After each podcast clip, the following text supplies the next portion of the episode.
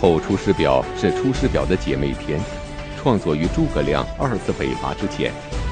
文中的一句“鞠躬尽瘁，死而后已”更被后人认为是诸葛亮一生真实的写照。然而，在历史上，对于这篇表文的真实性却一直争议不断，特别是在记述赵云去世的时间点上，就出现了明显的偏差。这究竟是怎么回事？这篇表文的作者到底是不是诸葛亮呢？请继续收看《汉末三国》第38集《鞠躬尽瘁》。上一讲啊，咱们讲诸葛亮第一次出师北伐中原，但是呢，由于诸葛一生为谨慎，生平不用险，所以呢，他用兵谨慎小心，没有采纳魏延兵出子午谷的险招。而是呢，兵出祁山，打算游陇入陕，可惜错用了先锋马谡，第一次北伐中原无功而返。诸葛亮挥泪斩了马谡，然后呢，请罪于后主刘禅，自贬3级，以右将军代理丞相职务。从此呢，开始经营蜀汉内政，积极为下一次北伐做准备。其实啊，这一次北伐呢，诸葛亮也不是一无所得，在这个兵出祁山的时候啊，得到了一员勇将，这位日后成为蜀汉的执政核心，这个人就是姜维姜伯约。姜维是天水郡蓟县人，就是现在的这个甘肃。姜氏呢是郡中大姓，姜维文武双全，在这个州中呢任从事。他的父亲呢也做过郡中的公曹，当年这个戎羌叛乱的时候呢，他父亲亲自保护郡太守，战死疆场，所以朝廷赐姜维中郎之职，让他呢参与管理本郡的军事。公元228年春天，蜀汉丞相诸葛亮第一次兵出祁山，当时曹魏的天水太守正带着这个姜维等人呢，随同雍州刺史郭淮在各地视察。太守得知这个蜀军赶到祁山，诸县响应，就报给了刺史郭淮。郭淮一听，就打算撤到东边去守备。太守呢怀疑这个姜维这些人有异心，于是呢也就趁夜追随这个刺史郭淮。逃向东方，不在天水啊这风口浪尖上待着了。这样一来，等于就是说呢，天水没人防守了。所以姜维发现这个太守走了，天水郡没有主事的了，无可奈何，就只好回到家乡蓟县。蓟县的官吏百姓们大喜，就推举姜维去见诸葛亮。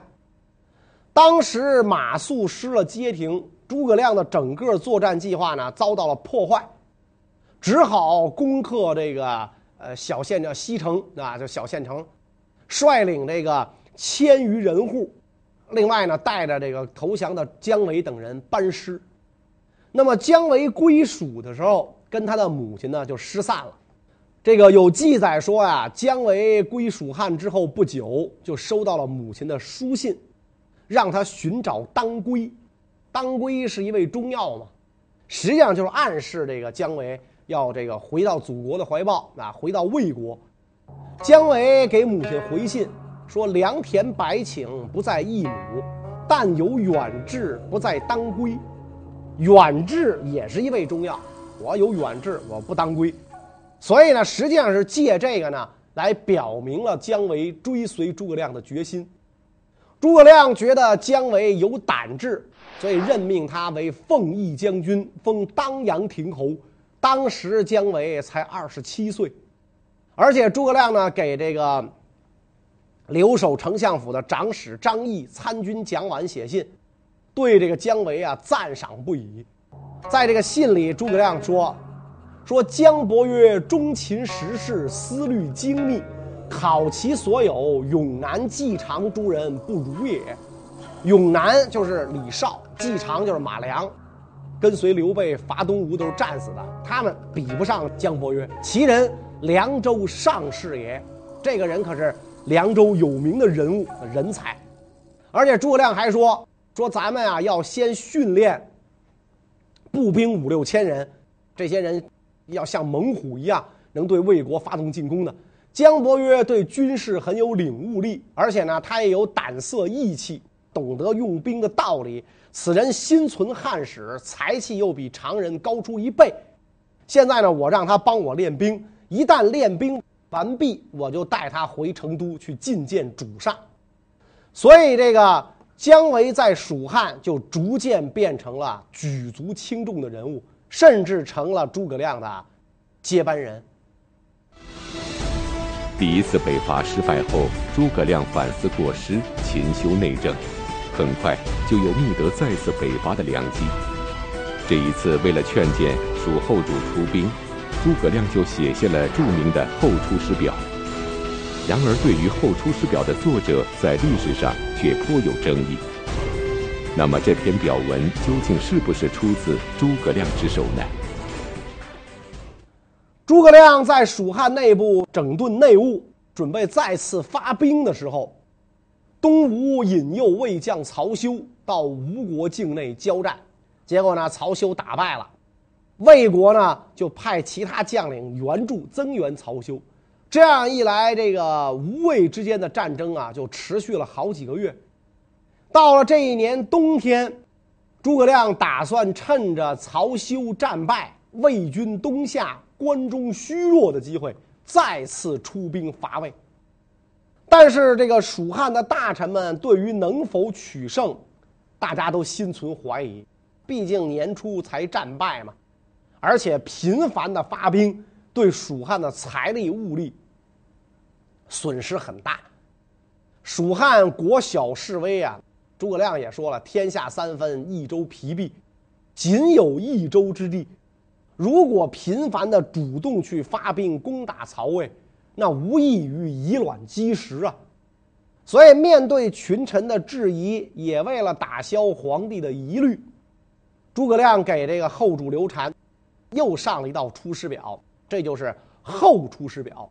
在这份表文当中，诸葛亮开篇就说：“先帝虑汉贼不两立，王业不偏安，故托臣以讨贼也。”先帝知道蜀汉跟曹贼势不两立，复兴王业不能偏安一方，咱们得把国都弄回到洛阳，咱不能在成都定都。所以呢，他才把征讨曹贼的大事托付给微臣。以先帝的英明，他应该知道我的才能啊不足以征讨曹贼，而且敌人的力量很强大。但是如果不征讨曹贼的话，先帝创建的王业就会丢掉。为什么要等着这个坐视自己的灭亡而不主动出击呢？所以先帝毫不犹豫地把讨伐曹贼的大业托付给我。这个白帝城托孤的不就说了，求先生把孙曹一起灭定。所以呢，臣接受遗命之后，每天睡不安稳，吃饭也吃不香。我认识到要想讨伐北方的敌人，应该先平定南方各郡，所以我才领兵渡过泸水，甚至传说深入到缅甸地区作战，七擒孟获。我2天才吃一顿饭，不是我自己不爱惜自己，只不过是我想到蜀汉的王业不能偏安在蜀都，所以冒着艰难危险奉行先帝的遗意。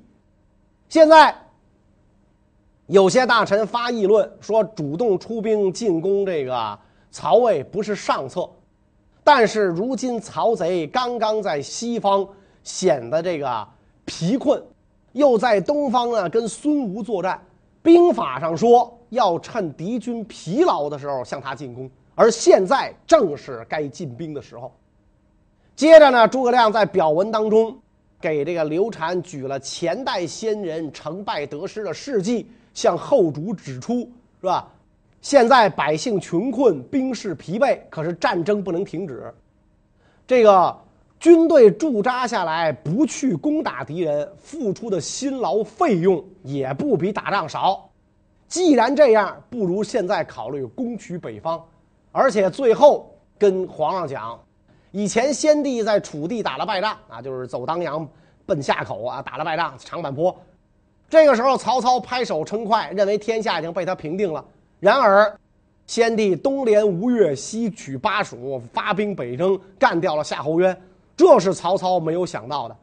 当时我们认为复兴汉朝的大业就要成功了，没想到后来东吴被盟，关羽兵败被杀，先帝又在秭归失误，就指着这个夷陵之战被东吴打败，然后曹丕称了帝，所以这个复兴大业呢就画了个这个分号。所有的事情都像这样是很难预料的。臣愿意鞠躬尽瘁，死而后已。但是事业是成功还是失败，是顺利还是不顺利，这就不是我能够预见的了。所以这篇表文呢，在历史上有很大的争议，很多人认为这并不是诸葛亮写的，但是甭管是不是，这个结尾鞠躬尽瘁，死而后已，的确是诸葛亮一生辅佐蜀汉的写照。在魏蜀吴当中，魏国的实力是公认最强的。然而面对大举进犯的诸葛亮，魏国众将却一直疲于防守，从未主动出击。在不断的挑衅之后，终于年轻气盛的魏明帝坐不住了。当年12月，诸葛亮率大军包围了陈仓。但是呢，陈仓早有准备，诸葛亮呢没能攻下来，于是呢就让这个魏国守将郝昭的一个同乡到城外远远的劝说郝昭啊，你跟着魏国混呐，没啥出息，还是跟着我们丞相混吧。但是郝昭呢在城楼上呢对这个老乡讲说，这个我们魏国的法律您是熟悉的，而且我的为人呢您也了解，我深受国恩，而且门第崇高，你呀不必多说，我只有一死而已。你回去之后告诉诸葛亮，废话少说，要打就放马过来。老乡回去之后把郝昭的话告诉了诸葛亮，诸葛亮让这老乡呢再次去这个劝告郝昭说，你兵微将寡，抵挡不住，何必白白自取毁灭。郝昭这个时候就变了脸了，跟自己的老乡讲，咱们前面已经说好了，我认识您，我的剑可不认识您。所以老乡只好返回，说丞相，这小子王八吃秤砣，铁了心了，揍他吧。诸葛亮有数万人马呀，而郝昭才1000多人。诸葛亮又认为曹魏的救兵不一定就能赶到，于是呢发兵攻打郝昭。蜀汉军队架起云梯，但是呢魏军放火把这个云梯啊点着了，梯上的人呢都被烧死了。而且呢郝昭呢还让人呢拿这个绳子系上石磨啊，你想大磨盘呢，用绳子系上，往下撞击这个蜀汉军队的冲车，把这个蜀汉军队撞击城门的冲车击毁。诸葛亮只好又制作了这个100尺高的井字形木栏，向这个城中射箭，并且呢用土块填塞护城的壕沟，想呢攀登城墙。结果郝昭在城内修了一道内城墙，诸葛亮又挖了地道，想从地道呢进攻城里。郝昭在城内呢挖横向的地道进行拦截，所以昼夜攻守，双方这个相持了20多天，斗智斗力，蜀汉军队费尽力气都没有能够拿下城池。魏国大都督曹真得到陈仓吃紧的消息，就派遣将军费曜救援郝昭。明帝曹睿也召见大将张合，让他带兵呢去攻击诸葛亮。明帝亲自摆下酒席为张合送行。然后呢明帝就问这个张合说，等将军您赶到，诸葛亮是不是已经夺取了陈仓啊？说您能那么快吗？这意思。张合了解诸葛亮深入作战，缺乏粮食，屈指一算，说陛下勿忧，等臣赶到那儿，诸葛亮想必已经撤走了。然后张合率领大军日夜兼程赶路，还没有到达，诸葛亮果然因为军粮用尽，领兵退去。所以诸葛亮第二次出师北伐，仍然是无功而返。转过来年春天，也就是公元229年，诸葛亮派遣部将攻打武都、阴平二郡，取得了成功。所以蜀汉后主刘禅又委任诸葛亮为丞相，这就是诸葛亮的第三次北伐。再过一年，公元230年，曹魏当时的大司马曹真认为蜀汉多次入侵，现在请陛下下令，我由包斜谷出兵讨伐，各将领兵分几路，同时并进，一定可以大获全胜。曹真的意思就是什么呢？这个诸葛亮啊，老骚扰咱们，老给咱捣乱，这太讨厌了，咱们必须要主动出击，惩罚一下蜀汉。魏明帝听了曹真的建议，就颁布诏书，让大将军司马懿逆汉水，由西城，也就是陕西安康附近进军，跟这个曹真呢在汉中会合，然后再委派其他诸将，有的从子午谷，有的从武威进军入蜀。这个时候，司空陈群劝谏魏明帝说，当年太祖武皇帝打到这个阳平，攻打张鲁，大量收集豆麦，以增加军粮供给。张鲁没有攻下，而粮食已经缺乏了。如今既不能就地取粮，而且呢，斜谷地势阴险，无论进退啊都很困难，转运粮食肯定会被抄袭劫机。如果多留士兵据守险要之处，又会使战士们受到损失，所以咱们应该深思熟虑。明帝呢就接受了这个陈群的建议。当这个曹真再次上书要从子午谷进攻汉中的时候，陈群就又陈述了不便行事的理由，并且呢谈到啊，你这么着，这个军费预算吃紧这个情况。明帝就下诏把这个陈群的讨论呢交给曹真参考，但是曹真不理会陈群的意见啊，你一介文官，书生之见，你懂什么呀？随即下令进军。诸葛亮听说魏军赶到，就立刻这个率领大军呢，在城固、赤坂等地严阵以待，抵御魏军。因为这里也是几路魏军的会师之处。然后诸葛亮让这个跟他同受顾命的大臣李严率领2万人马赶往汉中镇守，并且上表请李严的儿子李丰为江州都督，统领这个军队啊，掌管接应之事。当时天气很不好啊，瓢泼大雨，下了整整1个月，这个淫雨霏霏，是连月不开。陕西一带啊，气候就是这样，夏秋之际是大雨不停，让这个战道断绝，军事行动非常困难。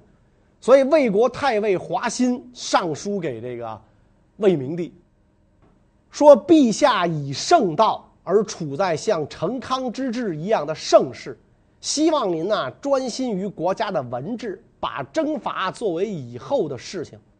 治理天下的人应该以民众为基础，而民众以衣食为根本。如果能够使中原没有饥饿寒冷之苦，百姓对上没有离心离德之意，那么吴蜀二贼的矛盾可以坐待其爆发。那意思就是什么呢？我们现在应该专于内务，不要主动进攻。明帝说，敌人凭借高山大川，太祖世祖前世辛劳没有平定，太祖就是曹操，世祖就是曹丕。朕岂敢自己吹嘘说一定能够消灭敌人呢？你放心，我呀打一个试试，试探一下这个蜀贼的这个能力怎么样，能打我就打，不能打我就撤，我不会这个一棵树上吊死，非跟这个他死磕。这个当年周武王伐纣也不是一举成功吗？事先不也试了试吗？当时其他也有好几位大臣呢上书，认为这个天气恶劣，不宜进军。所以到了9月，魏明帝下诏让这个曹真班师，等于这个魏蜀的这一次战争啊，并没有真正的打起来，双方对峙了一阵子，这个魏军就撤了。《评书演义》里边呢，就把这一场战争呢称为诸葛亮第4次出师。其实呢，这一次战争，诸葛亮是处在防御一方。说诸葛亮6出祁山，这是第4次。那第4次，其实这一次根本也没打起来。诸葛亮第5次北伐时，发明了一种全自动机械装甲车“木牛流马”。自从诞生之日起，关于它的各种猜测就没有断绝过。那么，这种可以为数十万大军运送粮草的神秘装备究竟是什么样子？它是不是像传说中的那么神奇呢？到了公元231年，诸葛亮让李严以中都护的官职署理汉中刘府的事务。李严这个时候改名叫李平了。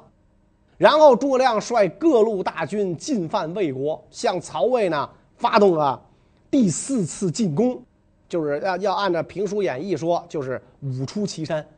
他兵围祁山，为了解决前面几次军粮匮乏的问题，所以造木牛流马运输军用物资。据说这个木牛流马呢是刻成牛马的形状，但是能自己行走。但是呢，木牛流马并没有留下图例和样品，到底什么样谁也没见过，所以后世呢对它多是猜测。一般人认为呢，这个木牛流马呢就是诸葛亮改进的普通独轮推车，也有人认为是新颖的自动机械，但是就是都是各种说吧。反正后世对此啊一直也是争议不绝。面对诸葛亮兵出祁山，这个时候曹魏的大司马曹真生病，明帝嘛就让司马懿向西驻扎在长安，统领张合等诸将抵御诸葛亮。司马懿命将军费曜留下4000精兵驻守长安，其余的士兵全部出动往西援救祁山。张合打算分出部分兵力驻守在雍县、眉县。司马懿跟张合讲啊，说如果前面的部队能够独立抵挡敌军，那么将军您的意见就对；如果前面的部队不能挡住敌军，被分成了前后2个部分，那么你这个意见就不对了。当年楚国3军就是这样被英布击败的，所以咱们必须要合兵一处。于是全军推进，诸葛亮分出一支部队留下来进攻祁山，亲率大军到上邽迎战司马懿。郭淮、费曜抄袭诸葛亮的后路，被诸葛亮打败，而且诸葛亮还趁机收割了田里的麦子，跟这个司马懿在上邽以东遭遇。司马懿缩小防御面，依靠险要扎营据守，两军不得交战。诸葛亮只好率军退回。在诸葛亮退军的时候，这个司马懿一直在后边尾随着诸葛亮，到了鲁城。张合就跟这个司马懿讲，说诸葛亮这次来迎战我军是想作战，跟我军决战，但是呢他没有达到目的，所以呢他认为我军立于不战，打算以持久之计制胜。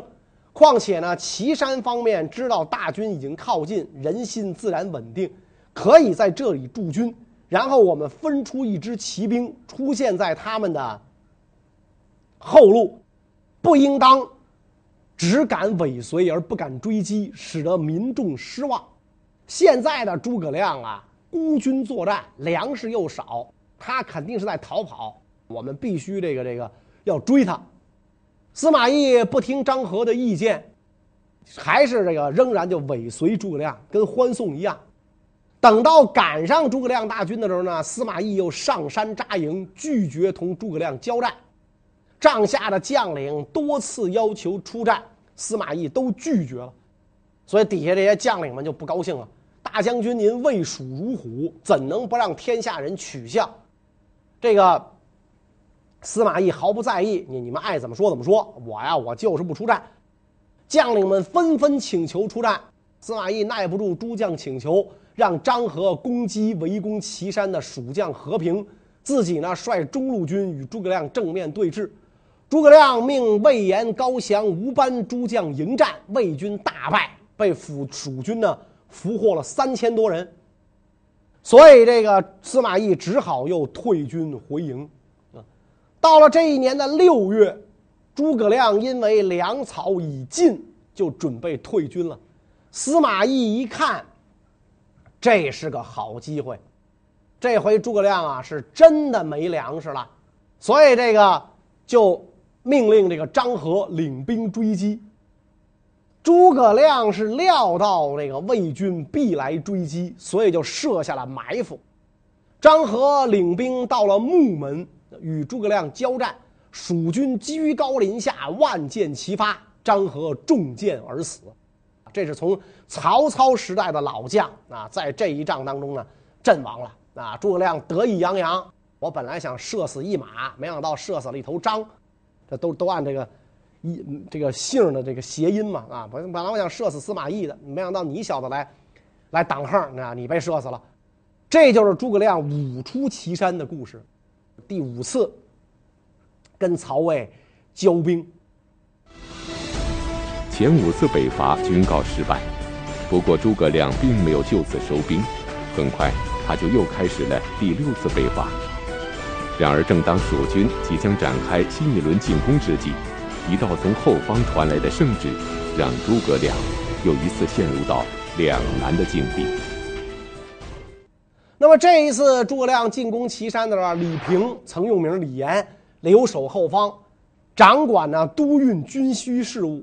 当时这个正值淫雨连绵嘛，李平担心粮草供应不上，就派参军传后主旨意，叫诸葛亮退军，以便呢将来给自己啊推卸责任。诸葛亮一看后主有旨，就只好退军了。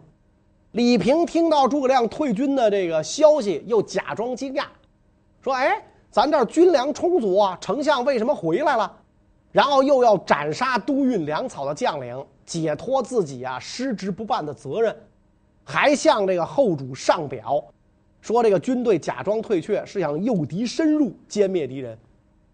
诸葛亮一看这事儿不对啊，就把李平前后亲笔所写的所有的信函书奏调来一查，就发现里边全是自相矛盾。诸葛亮因此责问李平，李平理屈词穷，只好低头认罪。于是诸葛亮上表奏明后主，李平罪大恶极，罢掉官职，削去封爵10亿，流放梓潼郡。那么等于说呢，诸葛亮在失了街亭之后，以汉贼不两立，王爷不偏安的精神，先后又4次出兵。当然这个有一次是曹魏来攻，跟曹魏4次交兵，双方你来我往啊，都没有取得什么成果。那么诸葛亮的北伐之举还会继续吗？关于这个问题呢，我们下一集再讲。谢谢大家。